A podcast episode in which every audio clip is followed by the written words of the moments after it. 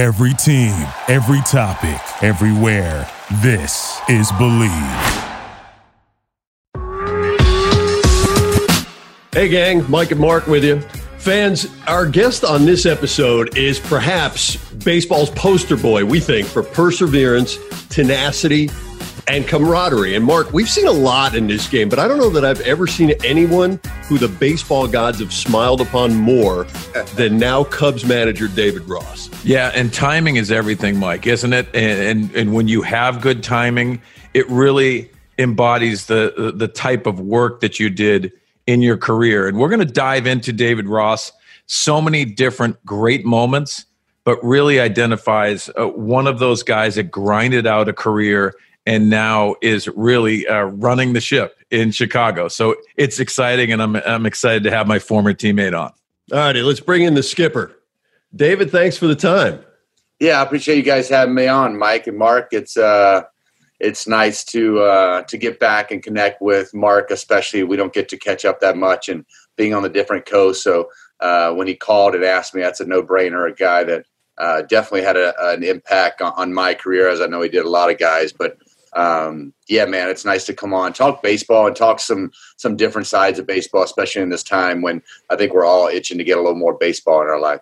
Yeah, I think you're 100% right. And there's so much to get to with what has been a wonderful career for you. But want to start with what we think, if ever there was a mic drop signature moment, we think it had to have been yours. 2016 World Series, Cubs-Indians, Game 7, last game of your career. You come in to catch John Lester, who is on in relief of Kyle Hendricks in the fifth inning. The Cubs, by the way, are leading at the time 5-1. Things get a little squirrely there. The Indians pick up a couple of runs. Then you come up in the top of the sixth. Your Cubs still leading 5-3.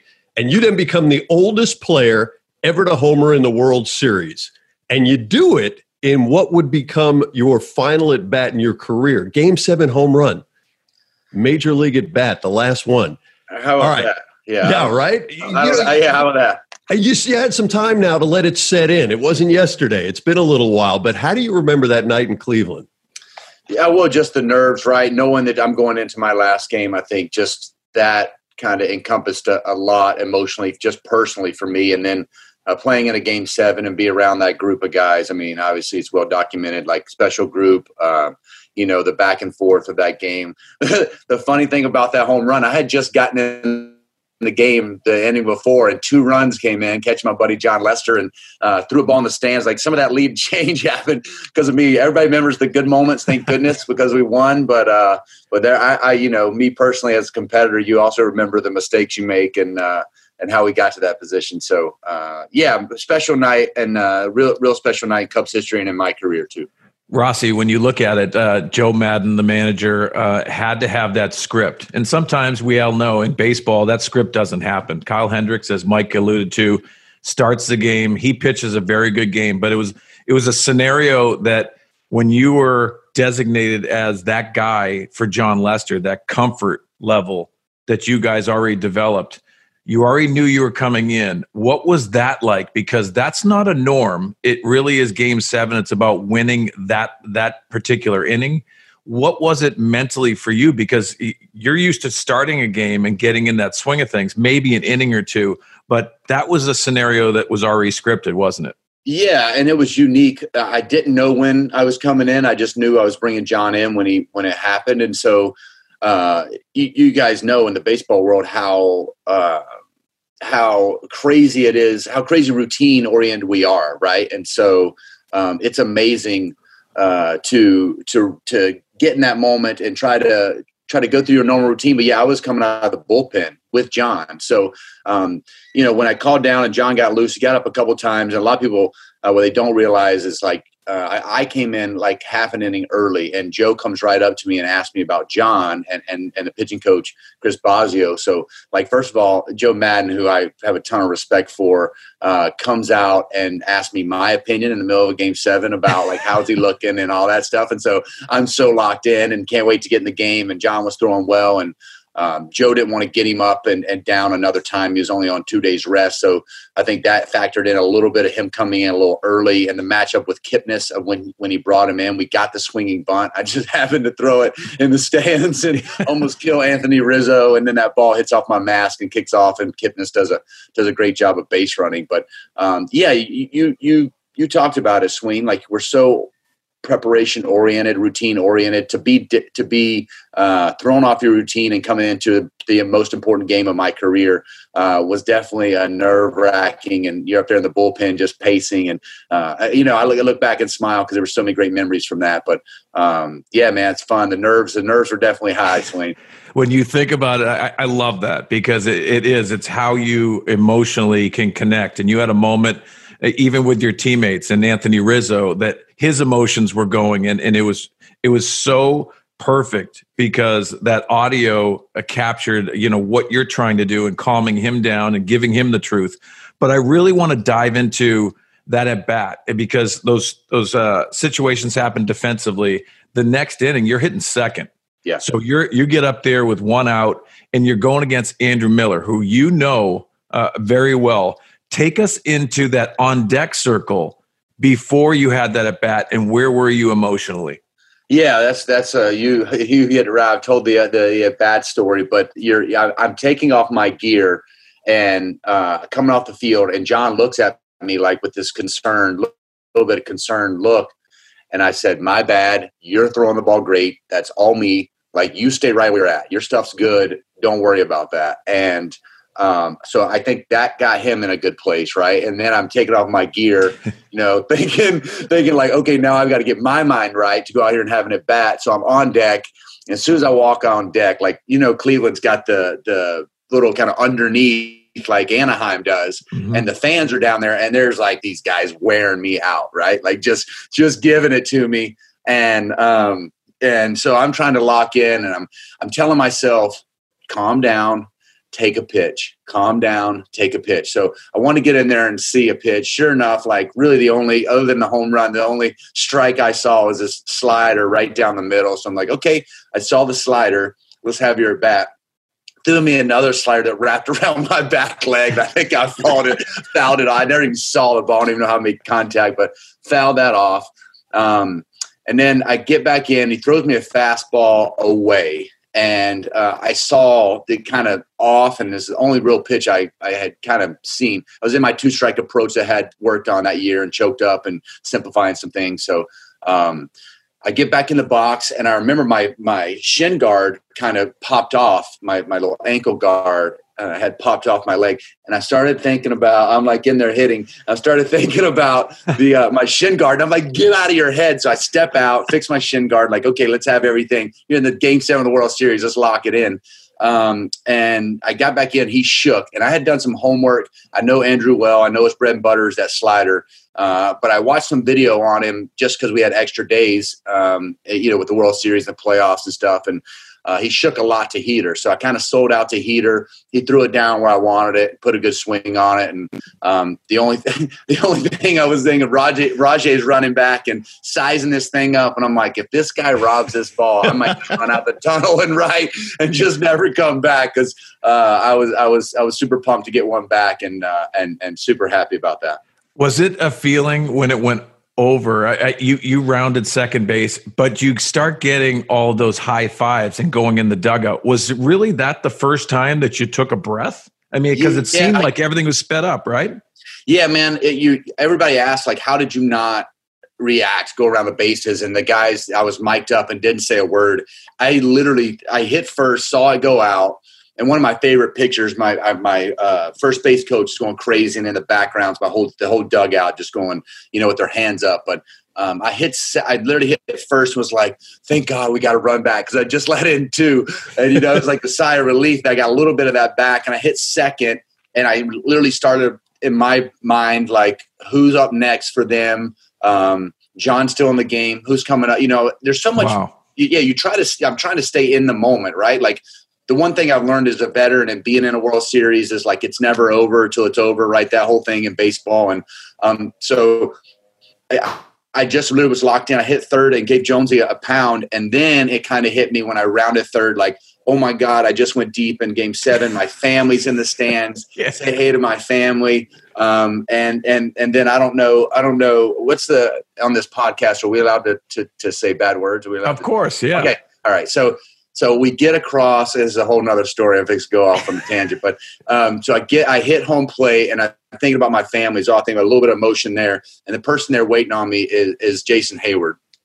Jason Heyward and I were together to start in Atlanta, and this whole high five we came up with. You know, remember the Dusty Baker thing where he invented a high five? So yep. I wanted to invent something. So I came up with this term called the cock bump. And we excuse my language, but we do one leg up and kind of touch cup to cup, as the guys was by high five version.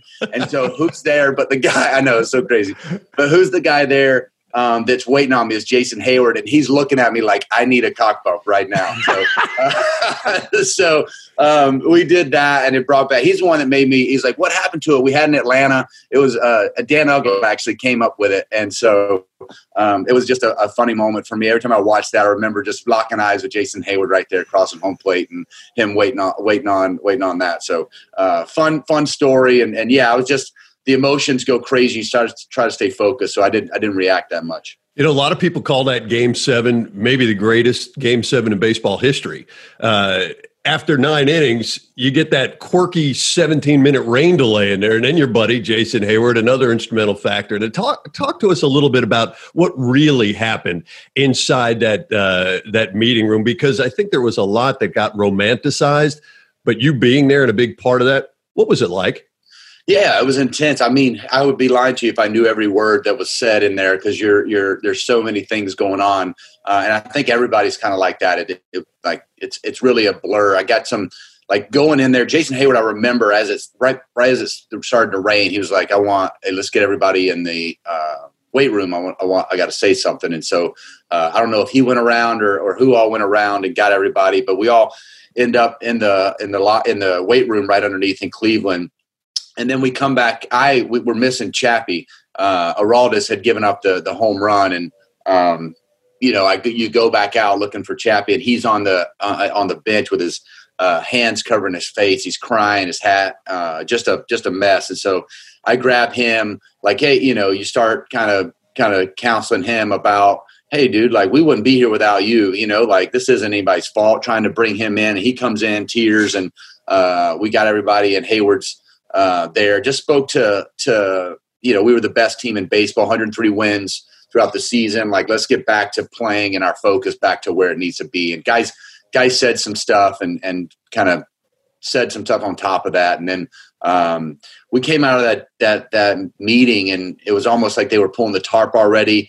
Riz started yelling in the dugout about, he had this whole Rocky theme that he was going through about, it's not how many times you get knocked down, it's about how many times you get back up. And he's screaming that. And I remember Schwarber, I think either Schwarber was leading off or up second. I think he may have been leading off, but he comes by and he's facing Shaw, who's got a nasty cutter, and he walks by and he's got his batting gloves on, bat in his hand, and he leans forward and he whispers in my ear, and he's like, if this, throws me a cutter in, I'm going deep. And so I was like, that's what I'm talking about. You're getting fired up.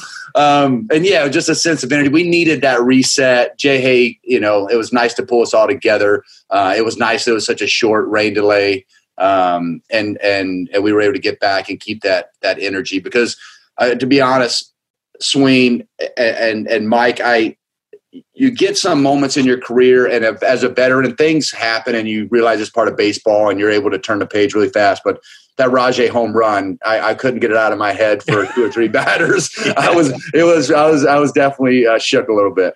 Yeah, and you think about that, Rossi. So many emotions after that rain delay, and you guys culminate with a victory. Chris Bryant throws it to first base, total euphoria, and. I thought Fox did such a good job, and you're mic'd up. It almost came into perfect synchronization of what you were doing at the end, and you guys win. Ken Rosenthal is interviewing you.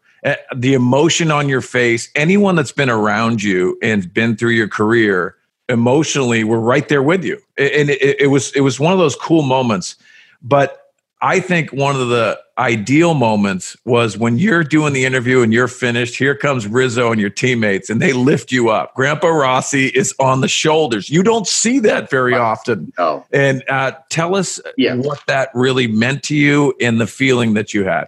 Yeah, well, you know, I get choked up every time I talk about this because, like, you know, Mike led in with a great career. Like, I think if you followed my career, I was a very average player at best, and so I'm just super appreciative of the people that have affected my career, the people who kind of shaped me, molded me, showed me what's right and wrong, and allowed me to stay in the game for so long. So, I'm over there with Kenny doing the post-game interview, and I'm just so thankful, man. The journey these guys took me on, the end of my career, who would have thought, going into Chicago and ending my career in a World Series. Like, I really do put myself, the end of my career, up there with just about anybody. It doesn't matter, Jeter or Ortiz, it doesn't matter. Like, mine's up there. My stats aren't up there, but that ending's pretty cool. So, man, they picked me up. Sween, and I don't know what's going on. And as Riz and Heyward put me on their shoulders, I'm looking down and all my teammates are behind them.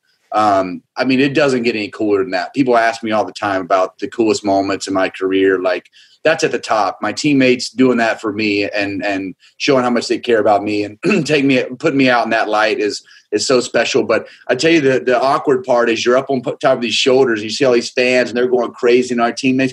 I didn't know what to do. It was like the movie. I didn't know what to do with my hands, like Ricky Bobby. Like I was like throwing kisses, like number one, like yeah, whatever, you know, like who knows what I'm what you're supposed to do at the top of that. But it was definitely a cool moment, man. And I'm so thankful for that group of guys, what they've done for me in my career, like obviously just catapulted me and, you know, all the stuff that I got to do in retirement and, you know, just whether it's financially, just status, all that is because of that group and the way they treated me. Buddy, you had a couple of signature moments. As you said, maybe it's the back half, but the numbers may say one thing, but the resume says 2 World Series wins. That's right. And one of them in Boston in 2013 after the bombings there. So compare what those wins meant to the cities and your immersion in both cultures at the time. 2013 Boston, 2016 Chicago. Yeah, Mike, that's I love that question because I get asked a lot, like, what's better, Boston or Chicago? And I tell people I don't think I have one without the other. I learned so much in Boston playing with guys like David Ortiz, Dusty Baker, Johnny Gomes, Mike Napoli, who is now on my coaching staff. Shane Victorino. The list goes on and on. Being around that group that knew how to win, had been a part of a winning culture for a long time. Getting to catch Johnny, that's where our relationship really took off, catching Johnny Lester there in Boston and Lackey. And there's so many great players on that team that I got a chance to be a part of. But when something like that happens in my first year, and a lot of our first years in Boston, it really connected us as a group. It brought us together. A few days after they captured the terrorist, we all kind of came together, and Johnny Gomes was heading things up and getting the jersey put up. And we took a private visit on a day we didn't have games. We took a real undercover visit to hospitals. We all split up in these black cars as a team and went to these hospitals and visited these people that had been a part of the marathon and had lost limbs and had saved people's lives and were running towards the danger and the bombs when everybody else is running away. So, that stuff hits you really hard. And when you walk into these hospital rooms and these fans are missing limbs and they light up because a Boston Red Sox player walks in their room, and especially one of my caliber, the feeling you get of responsibility towards that is so powerful. And that resonated with the group. We carried that with us. We were playing for so much more than a championship. We were playing to lift a city and kind of take that group, the city's mind off the terrible terrorist acts that had happened in such a special Patriots Day moment that's special around Boston. So there was a lot of responsibility in that, and it brought us close as a team and to that city really fast. And so winning that and being able to give that group, that city something to be happy about, to celebrate was extremely powerful and emotional. I tell you what, Rossi, it's awesome to hear your words about the two championships because it has so much meaning to your life. But this podcast is about Major League beginnings. So we're going to circle back. And this is when we dive into your moment, your call. And when you get that Major League debut and you get the call, June 29, 2002, and we bring you all the way back when you were in a Dodgers uniform in the minor leagues. Tell us about that call, who gave it to you, and the events leading up to your debut. Yeah, I was in Las Vegas, Nevada. I'll never forget. And we go out for stretch, and our manager, Brad Mills, comes out. And Millsy was actually the bench coach in Boston when I got over there in 2008. And then he was and Tito's bench coach there for the World Series. So me and Millsy go way back, but he came and called the group together at this little short meeting. You know, it's a gazillion degrees in Las Vegas and we're getting ready to stretch, get ready for the game. And he announced it to kind of brought us all in during stretch together. And just said, you know, got an announcement to make. One of our, you know, teammates are going to the big leagues, and we just need to give him a nice round of applause and congratulate him. And I'm just like looking around like, oh, who is it? And he said, it was me. And man, I couldn't have been more floored. I don't think, you know, I think a lot of guys today see themselves going to the major leagues as soon as they get drafted. I never had that mindset. I just literally enjoyed playing baseball and trying to be the best I could at A ball or double A. And, you know, I'd been to some big league camps, but I felt like, you know, those were men like Eric Karros and Kevin Brown. I mean, these are men, you know, they're playing game. And these guys are humongous. I remember walking in, it's like these giant is like, I don't belong here. And so getting that call was really cool. And I remember I'm such an emotional dude. So excuse my voice as it cracks, but I remember going into the locker room and like sitting in my locker and trying to compose myself, and all I could think about was calling my parents. And so I called my parents, and man, I lost it, just crying, thinking like nobody can ever take that away as long as I live. And you know, I don't care if I get a day or 10 days or 15, whatever it is, I can say I was a big leaguer. So that was a cool moment, a powerful moment for me. I can picture myself in the dang hallway right now in Cashman Field and making that call to my parents, man. It was powerful and, you know, special time, I think, in all our big leaguers' lives is getting that call. Rossi, we're trying to make you an emotional wreck, right? just a mess here to podcast. Hey, but we really want to get into your first, right? So when we dive into it, tell us about your first hit and first home run, because I think those are special moments as well. Yeah, that was cool. We were in Arizona, and it was September call-ups, and Andy Oropesa was on the mound, and we were. I got in the game late, little slinging lefty, and I hit my first double in the gap off him, and was so thankful for that. And we kind of boat raced Arizona at the time, and so.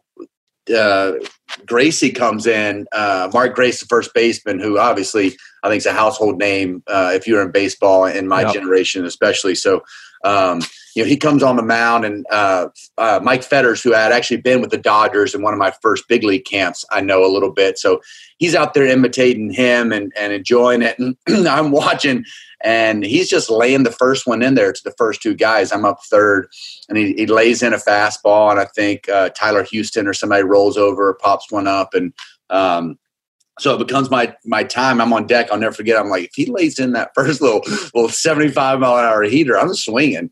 So so I get in the box, and he looks in. He throws that thing in there, and I smoke it. Like I crush that. But maybe one of the first ones I've hit, and it goes up there in Friday's front row, and right up next to it. And I'm round the bases. He's screaming at me like.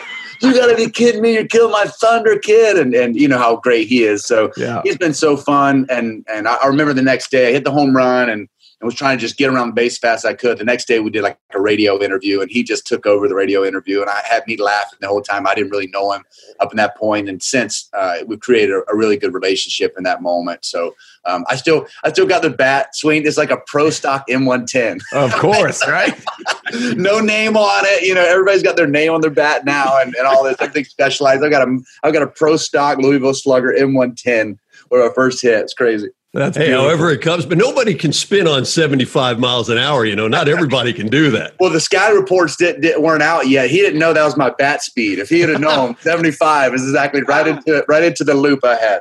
David, let me spin the clock a little bit ahead to 2008, because as Mark pointed out, it is Major League Beginnings, the podcast, and this is kind of a beginning of another chapter in your baseball life. I've read that when you were with the Reds there at the end, you were a different guy, and when Boston then signed you, Theo Epstein had a few comments to you that may have shaped you. How so?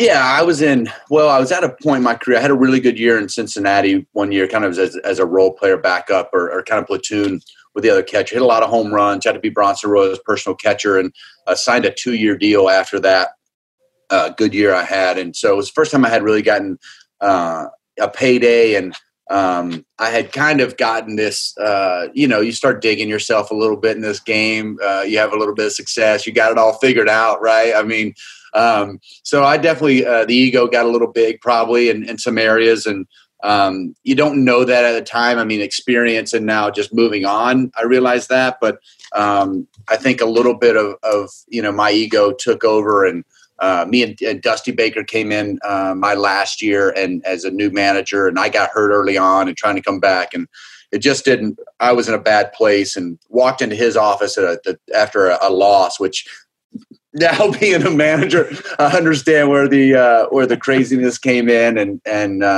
I got released a couple of days later, and luckily Boston picked me up. I had a couple opportunities to go to some other places, and Boston picked me up. But Theo, at the end of that season in Boston, we went all the way to the 7th game against Tampa Bay, and they went on to go to the World Series to play Philadelphia. But after that season, Theo Epstein came up to me and just had said that my kind of reputation was being a bad teammate, and I was selfish, and just some real words. And he goes, "I'm just telling you this because I heard it from more than one person." And he goes, "I hadn't seen this since you've been here. All the reports we get are good, but I just want to let you know what your reputation is." And luckily for me, I was raised with great parents and understand to look in the mirror a little bit more than kind of point blame, because it's easy to, in that moment, to want to put up your dukes. And just the way I was raised, I just tried to look in the mirror and try to assess, myself, and realize that those were real words he was giving me, and I needed to take them to heart, and I just didn't ever want that to be said about me again. So I just started my next after that off season, I signed with Atlanta. I was around great human beings that again, more people that affected my life: Brian McCann, Bobby Cox, Eric Hinske, Martin Prada. There's tons. I mean, the group was such a tight knit group, but I really learned what it was like to lift other people up from guys like Brian McCann and other teammates that I'd kind of lost my way a little bit mentally. And when you back up and able to take a step back and really focus on what's important and being there for your teammates and some things I learned being around that group kind of changed my career. Rossi, it's amazing how so many guys mold your career. And I love that you're throwing those names out there, because that really formulates what's next in life. We already alluded to your last swing was a home run. You got a World Series championship with the Cubs. Then you start realizing this is another Major League beginning. It is a beginning of what's next for me. And that created opportunities. And you decided to go on broadcasting. You were on Dancing with the Stars.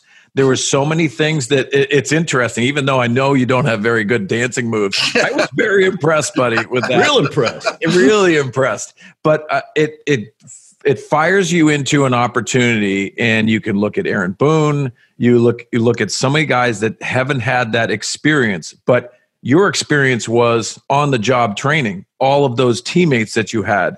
And now you have an opportunity to manage the Chicago Cubs. Theo Epstein, who had that meeting with you, ends up hiring you as a manager of the Cubs to take them in a direction of getting into another championship. What was that like? What was that journey leading up to that opportunity to be the manager? Yeah, well, I tell you, talking about a swing, like talking about people affecting your life, that my last year in Chicago, really my last 2 years, I saw Ryan Dempster at the end of my Boston run taking advantage of every opportunity and really trying to get outside of the box of things we normally do. We go on the road and we sit in our hotel room, we get rest, and we go to the ballpark, and we you know, work out, play the game, we come home and you hang out with the boys. He was out, you know, we would go and visit new sites, or we'd go to Times Square and walk around. He just would get out and do things on the road because he said, when am I going to get to do these things again as a major leaguer and have this schedule? So I started kind of going on some of those with him, and it really resonated with me when I knew I was ending my career. So taking advantage of opportunities, and Joe Maddon was great at allowing the veterans to do their thing. So that kind of catapulted me into the Dancing with the Stars and going on ESPN and being a broadcaster, like taking advantage of opportunities that are presented to me and seeing what happens. Let me give all myself to this opportunity and see where it takes me. Maybe I love it. Maybe I hate it. Maybe it's just another chapter in my life. So that started in on with all that, those things. And then Theo calls and says, hey, I want to bring you in for an interview after I had been around and watched games with them. And what a huge honor that is, first of all. And I think sitting on the bench, as I know you did, you managed the game from the bench as a veteran player, and you're thinking about what you would do if it was yours. And I went into that interview just with an open mind, and knowing those guys really helped me out. But I just went in and was like, I'm going to be me.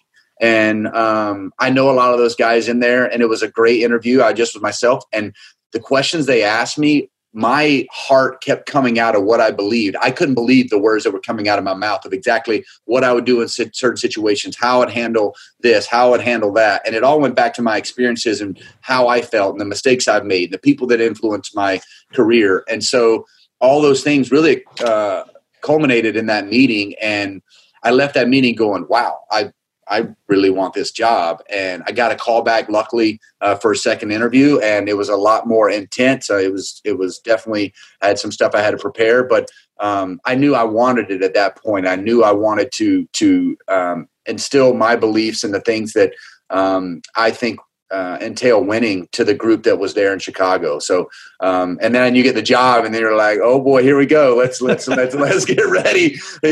Let's get ready and try to prepare. Rossi, when you get that job, you go through the press conference, there's a lot of emotions. I know I saw a video of you. You worked out before the press conference. So you go through that press conference, and then you start formulating your staff. There's so many details that you have to do leading up to spring training. But spring training, that first meeting is special. And it's almost like you don't want to mess it up, because we've all been in those as players, sitting in your locker and listening to that message, and it's the rally cry of what goes on. Take us into that thought process for you, and who did you ask for opinions, and how did you formulate that, and dive into that meeting if you could?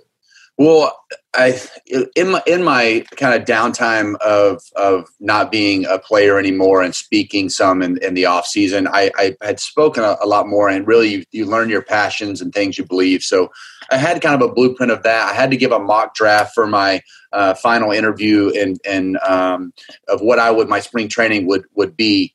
My spring training speech would be in Chicago. So I did that in front of Theo and the whole front office group in the locker room. So that was nerve-wracking.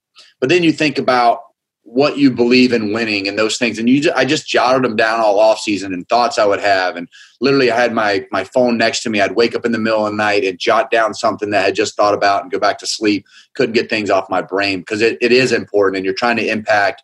And I want these guys to know me as the guy they – remembered a player, but I also had a new role and an authoritative role, and I wanted to give some real truths, to be honest. I wanted to tell them who I was and what I believe, unfiltered. This is me. These are things I believe in, and this is why I believe in them. And so I started jotting those down, and man, I couldn't tell you. I probably don't even know what I said, but it poured out like somebody had broke a dam. It just came out, and it was natural. It was organic. I got a lot of good feedback from my former teammates, some of the coaches that were in the room wishing they could still play. I poured my heart out to the group and told them what I believe. And so luckily that went well. And then it was just, you know, it's all just managing things and getting everything in order and trying to start the process. Rossi, is it a different trust? Because as a catcher, you know how trust with your pitching staff, with every individual pitcher, but now you have a group of men, and you're also leading the front office. There's so many different elements and layers to that. Is it different for you, or are you just taking it the same way you always were inside you as a player?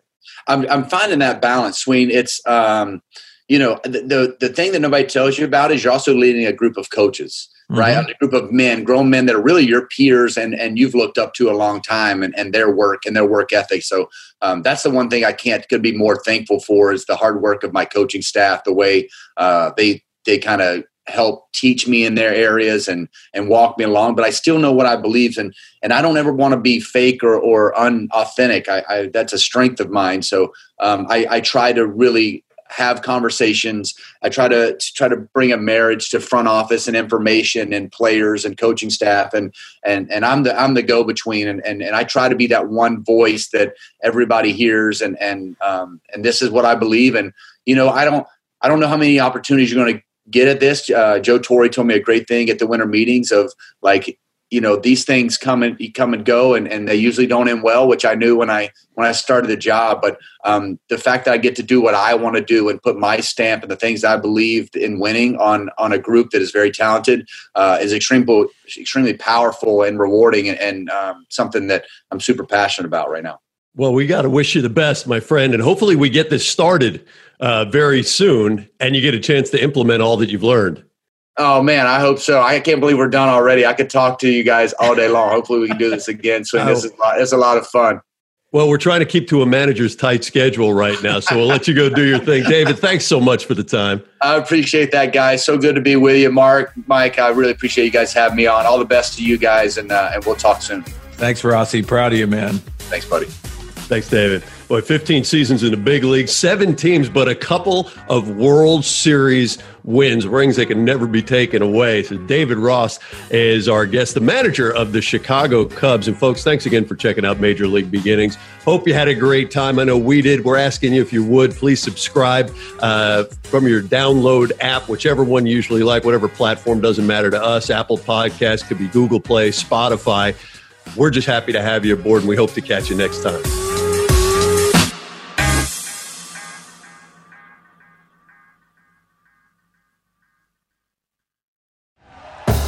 Thank you for listening to Believe.